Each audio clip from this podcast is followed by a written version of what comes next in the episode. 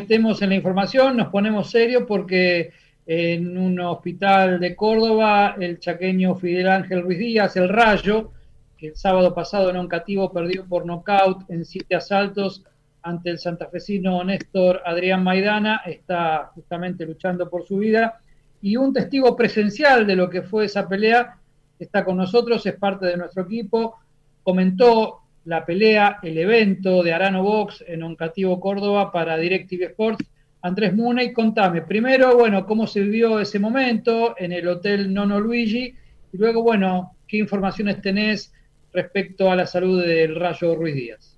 Sí, Marce, fue, fue, un momento difícil, un momento duro, porque vimos cuando cayó la manera en la que cayó, vemos ese chicotazo que hizo contra la lona en la última caída, eh, vimos que estaba, yo decía, como dormido con los ojos abiertos, eh, él respiraba pero no emitía ninguna otra, otra reacción, con la mano algo eh, como tendiente a cerrarla, y estuvo un buen rato ahí, lo asistieron rápidamente, pero uno no sabía cuál era la situación, hubo que seguir adelante después encima con una pelea de pesos pesados soporífera, la, verdad, recontra olvidable, nuestra cabeza estaba en otro lado. Lo, cierto es que se fue con un hematoma subdural, este hematoma subdural que venimos mencionando desde el caso eh, de Verón, con una indicación quirúrgica, se lo operó, se le hizo la cronotomía descomprensiva. Está hoy con respirador, está estable, pero sigue siendo su cuadro bastante delicado, pronóstico reservado. Eh, tienen que ver todavía si la lesión anterior, esa que, estuvo, que tuvo hace tres años haciendo una sesión de sparring, eh, tiene alguna incidencia o no. Mañana le van a hacer varios estudios en la cabeza, resonancias magnéticas de cerebro, eh, angioresonancias de cerebro, bueno, etcétera. Un, montón de estudios, pero lo cierto es que ese es el cuadro de él hoy. Hoy está peleando por su vida en el hospital de urgencias. Al principio lo habían internado allí en Oncativo, hay unos 80 kilómetros entre Oncativo y Córdoba. Este es un hospital municipal de aquí de, la ciudad de Córdoba, que está justamente para, para casos como estos, ¿no? Eh, pero ahí está, peleando por su vida el Rayo Ruiz Díaz después de la pelea con, con Néstor Maidana, que todos dijimos Santa Fe, sino yo también, pero en realidad nació en Córdoba y, de joven se fue a Santa Fe. Un dato que no le importa a nadie, pero. Claro, pero sí, figura, figura como que el Borre como que nació en Santa Fe. Sí, sí, sí, pero, pero, nació en Córdoba. Ajá. Bueno, Vox es, es un, una base de datos importante, pero bueno, no tiene algunas falencias que vos y yo conocemos, Gustavo. Pero, sí, bueno, obvio, pero, pero nosotros nos guiamos, nos guiamos mucho por eso. Sí, sí, yo, yo, también le decía santafesino, por eso digo, me, me, acordé justo para que lo tengamos entre nosotros nomás al dato. Bueno, y este suceso dispara muchas preguntas, porque en su relato, Andrés Mune nos cuenta y nos recuerda que hace tres años, luego de una sesión de sparring, Fidel Ruiz Díaz comenzó a sentirse mal y finalmente lo tuvieron que internar por un ACV. Obviamente su carrera, yo pensé en ese momento, quedaba trunca. Sin embargo, le han otorgado de nuevo la licencia, volvió hace poco tiempo ganando por nocaut 2 a Sergio Chocolate Blanco, un boxeador de récord muy negativo. Este, bueno, muchas cosas, el árbitro, eh, el segundo principal, los controles médicos para un muchacho que, ha sufrido una ACV, muchas preguntas que podemos debatir, podemos analizar, pero no, no sabemos si vamos a poder contestar fehacientemente, Gustavo. Eh, yo quiero empezar para, por hacerle un par de preguntas a Andrés, estuvo presente obviamente, sobre la actuación del árbitro, porque nosotros, yo no la vi la pelea, esto fue por DirecTV, no, no, la puedo ver, no lo tengo, pero quiero saber, sé que hubo tres cuentas, es decir, una cuenta de pie en el quinto y otra en el sexto. No sé si en el séptimo, antes de caer, hubo otra más. Sí. O es solamente la caída. Si hubo otra más, esa era una. Y eh, si pareció, más allá de esas cuentas, si, si estuvo bien dado el pase. Bueno, mira, la, pelea está en YouTube, Gustavo. Yo, me, encargué ah. de pedirle subirla, está completa con la transmisión tal cual, porque me eh, advertí que muchos estábamos hablando de la pelea y no se había visto. De hecho, VoxRec, esta página, anotaba una sola cuenta de protección. Con el correr de los días, alguien me, consultó y cercano a gente de VoxRec y, y, le avisaron y lo corrigieron. Le hicieron tres cuentas de protección en el quinto, en el sexto y en el séptimo. Eh, fueron las tres cuentas. En el séptimo, antes del momento del knockout, había habido una cuenta de protección. En la transmisión, lo que está subido a YouTube eh, es la transmisión de, DirecTV. Eh, junto con el relator Leo Benatar, advertimos ese momento y nos preguntamos, ¿vale la pena continuar? Nos parecía que ya no, que era una cuestión de, un solo golpe y, y, que la faena estaba culminada, estaba recibiendo ya en ese, pero, pero digo, fue ese momento en el que dijimos, esta pelea tiene que terminar. ¿Por qué? En el quinto round, cuando le hacen la primera cuenta de protección, eh, se corta la luz. Cuando faltaban, termina la cuenta y ya suena la campana y se corta la luz. Estuvo la luz cortada por algo menos de cinco minutos. Si le restamos el minuto de descanso, nos quedan algo de, cuatro minutos, pero fueron algunos segunditos menos. Pero ese tiempo, entendíamos, fue, era esencial para Ruiz Díaz porque estaba a punto de perder por nocaut. De hecho, eh, creo que lo termina condenando, a la luz de los hechos, a, Ruiz Díaz, el reglamento argentino, porque en el quinto round, eh, eh, quien no lo haya visto, lo, invito a que lo vea la pelea, cuando le hacen la cuenta a Ruiz Díaz, Ruiz Díaz queda agachado contra las cuerdas, erguido hacia adelante, con la cabeza para abajo, completamente desprotegido, sin escupir al bucal, sin, hacer algo. Digo, con otro reglamento era cuestión, Maidana Correa lo fue y lo retiró a Maidana y ahí le inició la cuenta. Con otro reglamento era no cabo efectivo, no había cuenta de protección. Sin embargo, Ruiz Díaz recibió estas cuentas de, protección, pero lo que quiero decir es que al menos hasta terminado el sexto round, eh, Ruiz Díaz estaba en pelea. Yo hasta el cuarto round le tenía empatada a, la pelea, venía siendo muy pareja. Eh, eh, en el séptimo round, después de la primera cuenta, ahí me pareció que era momento de, pararla. Y pensando en cuanto al árbitro y al rincón, bueno, creo que el árbitro hace cumplir el reglamento, el rincón es el que conoce los antecedentes, el que sabe cómo está su boxeador. Creo que en esa responsabilidad compartida me parece que, era su esquina la que tenía la facultad y, es la que lo conoce, la que sabe lo que pasó hace tres años, la que sabe cómo llegó a este combate y que me dijeron que había llegado muy bien entrenado. Eh, pero eh, esa, es mi impresión. Digo, la pelea era equivalente. Ruiz Díaz lo había noqueado hace unos años al propio Maidana. En 2016, Marcelo me, corregirá, creo que Marcelo vos, vos, la transmitiste. justamente eso iba a decir algo, algo que nadie eh, menciona. En ese año, 2016, se enfrentaron en el Club Ciclista Jurinense. Me tocó relatarla a mí cuando yo estaba en DirecTV. Fue una guerra. Yo candidaté a esa pelea para los premios FIRPO como pelea del año. Perdí en la votación justamente porque fue una pelea que se emitió por DirecTV, un combate que pocos pudieron ver, pero fue una batalla memorable. Ruiz Díaz estuvo sentido, finalmente terminó doblegando a Maidana y le ganó por nocaut técnico, pero ya se sabía que Maidana, eh, a la luz de también otros resultados que ha tenido, era un boxeador peligroso para este momento de Ruiz Díaz, creo yo, estaba volviendo luego de esa victoria ante Blanco finalmente, bueno, lamentablemente perdió muy feo. Sí, Marce, también, ¿sabes qué pensaba antes de la pelea? Perdona, Gustavo, que, me, acuerdo de esto y ya, te, dejo hablar. Eh, venía de perder las últimas siete de ocho Maidana, ¿no? Digo, si había equivalencia o no, uno, uno, con anterioridad podría haber cuestionado que el que no estaba apto para pelear era Maidana y no Ruiz Díaz. Digo, pensando en lo deportivo, ¿no? Después nos meteremos a lo médico. Andy, Andy, la pelea se hizo para que gane Fidel Ruiz Díaz. O sea, el promotor lo tiene contratado a Fidel Ruiz Díaz, Arano, hablo con nombre y apellido. O sea, Arano hizo la pelea para que gane, como la hizo la anterior de Ruiz Díaz con este muchacho eh, blanco, era que tiene cuatro. Sergio Chocolate Blanco, sí. 39 perdidas. Este, eh, pero vos hace tres años que no peleas, independientemente de si se le dio bien o no la licencia, que ahora lo vamos a hablar y quién se la dio y todo, porque son datos que tenemos. Eh, cuando vuelven a pelear después de tanto tiempo, es como que el boxeador se inicia de cero. Y, como mínimo tienen que pasar tres peleas haciendo en no más de seis rounds. Y él hizo seis en la primera. perdón que te interrumpa, pero hay un dato que también no puede pasar por alto, porque Maidana en 2019, también peleando para esta promotora, noqueó en un round a un prospecto que también tiene Arano Box como el profe Maxi Segura, el chico de Junín Mendoza. O sea... Y terminó hospitalizado. y que terminó hospitalizado. Por eso me pareció, en medio de todas las derrotas, Maidana metió ese batacazo sacándole el invicto a Segura, y con el antecedente de la pelea de, Junín, donde Ruiz Díaz también estuvo flameando y finalmente la sacó y la, y la ganó, no me pareció prudente este, esta designación de, Maidana como oponente de Ruiz Díaz, más allá de que esto es el diario del lunes, ¿no? Correcto, eh, eh, bien. Y no le voy a cargar las tintas a la promotora, ni mucho menos. No, ahora vamos a hablar de la responsabilidad que le puede eh, caber al promotor, pero yo primero quiero decir algo de que dijo Andy en su alocución sobre la cuenta y sobre la actitud del árbitro. no, no es que el reglamento argentino obliga a hacer cuenta de de, pie. No, es obligatorio. Vos a un boxeador que está colgando contra las puertas del ring, le podés contar, pero también le podés, decretar perdedor por nocaut.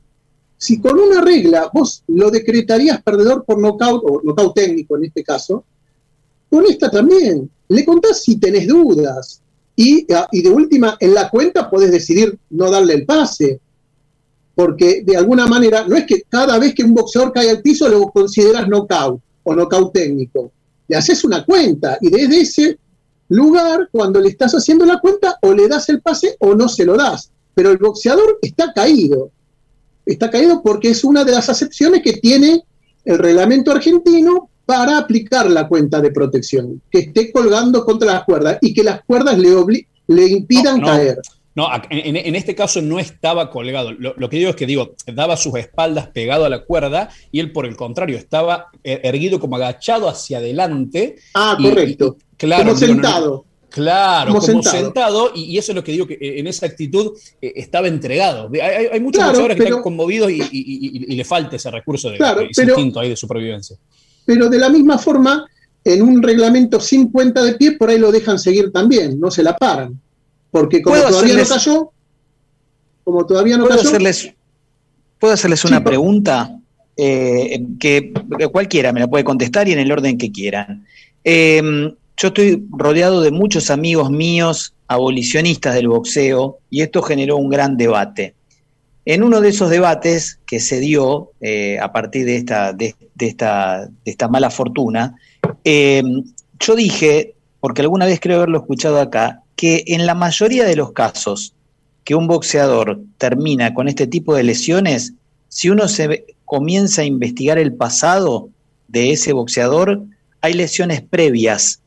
¿Se entiende lo que, lo que pregunto? Sí, sí, Esto ustedes me lo pueden confirmar con la experiencia que tienen ustedes. Cuando suceden este tipo de cosas, en la mayoría de los casos por lo menos podemos afirmar que existen lesiones previas que a veces son ligadas al boxeo y otras veces no. Por ejemplo, en este caso, Andrés Muney hablaba, si yo no escuché mal, de un ACB hace tres años.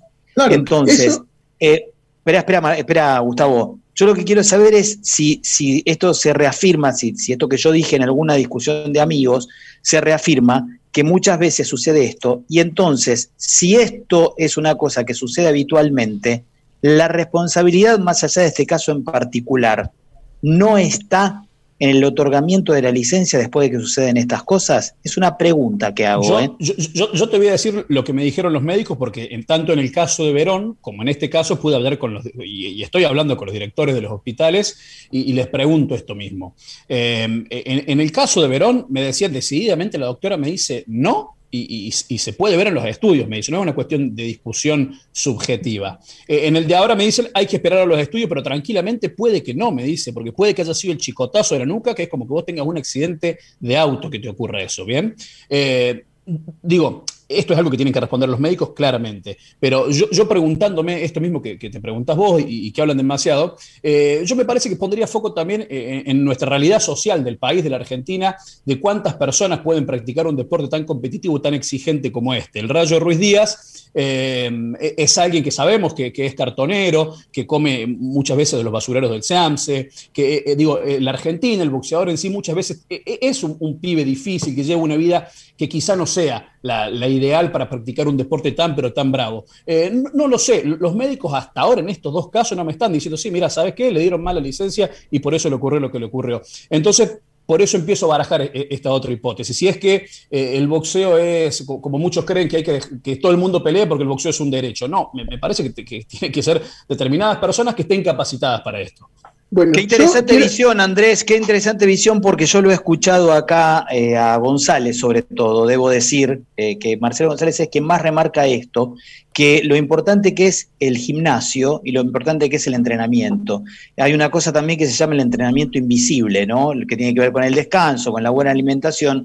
Y me gusta mucho este enfoque que le das, porque también puede ser ese entrenamiento invisible cuando no se cumple y que tiene que ver claramente con la nutrición, puede ser propenso a, este tipo de lesiones y en un deporte de contacto con el contacto. Perdóname, Nigrel, y ya te dejo tu, punto de vista que me interesa mucho. Eh, el, tema es este, que son dos discusiones. Una, la que preguntaste vos, es que siempre hasta ahora, en el 100% de los casos que pasó esto, siempre en lo previo pasó algo. O un accidente, o un palo, o un no cabo en el gimnasio, o, una, algo siempre pasó. Nunca es eh, un boxeador que viene bien, todo bien. Ahora, que ese accidente o esa lesión vieja haya tenido que ver luego con lo que le pasó sobre el ring, eso no lo sabemos. Y yo creo, perdón, eh, yo no soy dogmático en ninguna cosa y tampoco en la ciencia. Creo que tampoco lo saben los médicos. Eh, puede haber una teoría, puede haber una especulación y uno puede pensar cualquier cosa. Eh, pero oh casualidad, oh casualidad, el antecedente existe. Entonces yo puedo pensar que tuvo algo que ver. En este caso había un ACB hace tres años, pero después de ese ACB hubo, en primer lugar, una voluntad del boxeador de seguir peleando, una complicidad de la familia que nadie se opuso, de decir, no, ¿cómo vas a seguir peleando? El padre, la madre, la esposa, el hijo, lo que sea, el hermano. ¿Cómo vas a seguir peleando después de esto? O sea, no hubo ninguna voz. Tercero, hubo un médico, que es el doctor Iglesias, que habilitó una licencia a través de un estudio que seguramente le dio bien. Si el estudio estaba truchado o no, no lo sé. Si el doctor Iglesias sabía que había tenido un ACB, no lo sé, porque no sé si figura en su licencia que tuvo un ACB. Y no sé si clínicamente, esto quizás lo sabes más vos, Pablito, estudiaste medicina, si en una eh, tomografía, eh, no, este, encefalograma como es, este, resonancia magnética de cerebro, este, si sale esa, ese antecedente. Si sale, seguramente un médico va a decir, no, con este antecedente no. Pero hay que ver si Iglesias lo supo detectar o no. Luego hay un promotor, perdón que termino la serie, ¿eh? luego hay un promotor que lo acepta para pelear y le programa y en vez de programarlo a 6, lo programa a 8. Y en vez de programarlo con un boxeador que no pega, lo programa con un boxeador que pega. Luego hay un árbitro que hace tres cuentas de protección y no para la pelea. Luego hay un director técnico que tengo entendido que es el padre, que no solamente le permitió pelear. No, no, no, es, Cristian Maravilla Rodríguez. Ah, perdón, perdón. hay, un técnico, entonces saco lo del padre, pero no importa si lo fuera o no, es, secundario, es un técnico que tiene la responsabilidad de cuidar sobre todo la salud de su boxeador y podía haber tirado la toalla y no la tiró. Entonces, hay un montón. Y luego, obviamente, bueno, la responsabilidad de los boxeadores es nula, absolutamente nula, porque los dos quieren ganar y los dos quieren seguir peleando. Eh, y después estamos los periodistas que hablamos siempre después. Porque si ahora alguno quiere decir que esto se podía haber evitado y bla, bla, bla, yo lo quiero escuchar antes, porque si no también es cómplice. No, no, es claro, totalmente de acuerdo. Yo te quiero hacer una pregunta, Gustavo, vos que conoces al dedillo el reglamento, porque sabemos que hay dolencias que si uno las tiene no puede practicar boxeo, o si un boxeador las tuvo durante el transcurso de su campaña, no puede eh, volver a pedir licencia. Por ejemplo, la diabetes y el desprendimiento de retina no sé si el ACB está contemplado en el reglamento, pero creo yo que es algo que debería, ¿no? yo te voy a sacar las dudas. Vamos a ver, Gustavo. Te voy a sacar las dudas. Son, estas son las cosas incompatibles, incompatibles, dice, para la práctica del boxeo. Pero hay una larga lista, que yo si quieren la leo, pero el punto F en especial dice antecedentes de traumatismos cerebrales. ¿Eh? Antecedentes, después hay un montón que tiene que ver con la agudeza visual, con algo del riñón, con siempre, este, bueno, epilepsia, eh, cosas pulmonares, hay, hay, un montón, hay listas que, mira, hasta, hasta, hasta la letra eh, hasta la letra T, para que ustedes tengan una idea del abecedario, casi todo. para las cosas incompatibles para la práctica de boxeo. Lo que pasa es que también dice el reglamento, no sé si en este artículo o en otros, porque este, ah, acá dice, mire, con la práctica de boxeo, y el boxeador se haya obligado a comunicarlas ante la autoridad médica si las mismas no lo han detectado.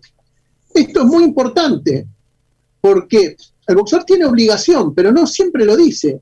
Por eso pregunté si Iglesia sabía de este tema, porque si lo sabía y aún así eh, firmó la licencia, ahí sí estamos en un problema reglamentario. Yo en estas cosas me guío por lo reglamentario. es algo odioso y hay también ahí un, blanco reglamentario. Es algo odioso eh, pensar que Fidel Ruiz Díaz incurrió en una falta reglamentaria cuando está peleando por su vida. No, pero no es que pareciera para nosotros, para nuestra psicología, sí. Pero los boxeadores, imagínate, este, ellos quieren pelear aunque estén. ¿Te acordás el gordo Alves? Sí, por supuesto. Hay, muchísimos casos que ellos sabían que estaban mal y que no estaban, a, veces ni siquiera lo son, son conscientes. Pero este es otro tema más. Para la Federación Argentina de Box y los médicos responsables y la gente responsable de los reglamentos y las equivalencias, sería muy fácil negar todas las licencias en duda, que se arreglen los promotores después. Pero te vi boxeadores. bien reglamentado, no sé qué sería realmente bien reglamentado, pero claro, porque si un boxeador presenta todos los estudios médicos en regla, inclusive los más exhaustivos, eh, ¿cómo le negas la licencia? No hay manera, no hay, manera, porque le haces un juicio y, atentando contra la libertad de trabajo y se lo la sagrada, la sagrada libertad de trabajo. Marcelo, entonces, sí. Eh, en algún momento, eh, cuando arrancó el tema de la pandemia y los boxeadores reclamaban la posibilidad de trabajar y se ponía en duda la continuidad del boxeo, qué pasaba con el boxeo doméstico, qué pasaba con los boxeadores que no podían por lo menos generar eh, la entrada extra de, trabajo que, que les permitía eh, ganar un peso más a fin de mes, eh, se habló de alguna flexibilidad en cuanto a los, a los controles. ¿No, no, estará pasando esto? De que esta flexibilidad para respetar el derecho al trabajo eh, nos lleve a, bueno, a que los controles médicos no sean los adecuados o no se aplique el rigor necesario? Antes de la pandemia, quiero citar un caso que tratamos con Gustavo en su momento, estuvo el de Israel Pérez, Cachito Pérez, que es insulino dependiente, tiene diabetes y es uno de los puntos por los cuales eh, es, incompatible practicar boxeo. Sin embargo, hablando con el doctor Hugo Rodríguez Papini, él indicó que eh, tenía que presentar periódicamente exámenes de, azúcar, de diabetes, para poder seguir practicando boxeo. Cachito hizo una sola pelea desde que volvió, luego no sé qué pasó, eh, ganó ese combate, fue en Barracas, pero bueno, eh, es uno de los puntos de los que podemos llamar flexibilidad a la hora de reotorgar una licencia. Chicos, no, estoy pensando que hay, que ver letra chica, porque, por ejemplo, eh, el hematoma subdural en su definición indica que no sucede dentro del cerebro, ¿no? hay que ver lo de Ruiz Díaz, recuerdo que hablaban de coágulo, de derrame, eh, eh, de hecho, no tuvo intervención quirúrgica aquella vez, no se lo operó. Eh, hay que ver qué está considerado en la letra chica, digo, porque el reglamento dice antecedente de traumatismos cerebrales. Fin, no, dice ninguna otra cosa. Claro, es, muy amplio, es muy amplio. Solamente, solamente déjenme decirles que el ACV es un accidente cerebrovascular que son de dos tipos, hemorrágico o isquémico, más o menos de lo que me acuerdo.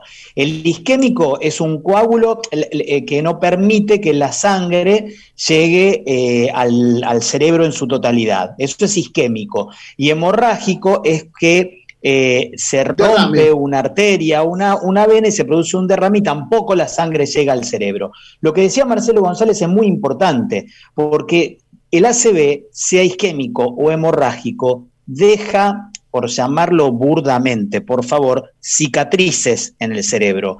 En una tomografía sale que una persona tuvo un ACV antes eh, eh, se puede hasta calcular más o menos el tiempo y también eh, se, puede, se puede ver la magnitud y, el origen de ese accidente cerebrovascular. Y en un electroencefalograma, Pablito. No, no, no, porque eso, no, no, en un electroencefalograma no se ve la CB, pero sí se ve en una tomografía, no hace falta hacer una resonancia. En una tomografía ya se ve, más allá, además de la responsabilidad médica de presentar en cualquier estudio médico una historia clínica del paciente. Yo apunto a lo que dice Marcelo, es una, eh, discúlpeme, pero es una barbaridad que una persona que tuvo una CB eh, no practique boxeo, haga un deporte de contacto, no puede hacer ni boxeo, ni taekwondo, ni karate, ni rugby, ni ninguna, y, hasta yo te diría que dudaría de que cabecee una pelota en un partido de fútbol. Este, ahí es donde está para mí el kit de la cuestión. Un tipo que tuvo una CB hace tres años, ¿y qué quieren que les diga? Es una opinión personal de periodista, ¿eh? No, no, no. no es que, Pablito, escúchame, estoy totalmente de acuerdo. ¿Por qué razón?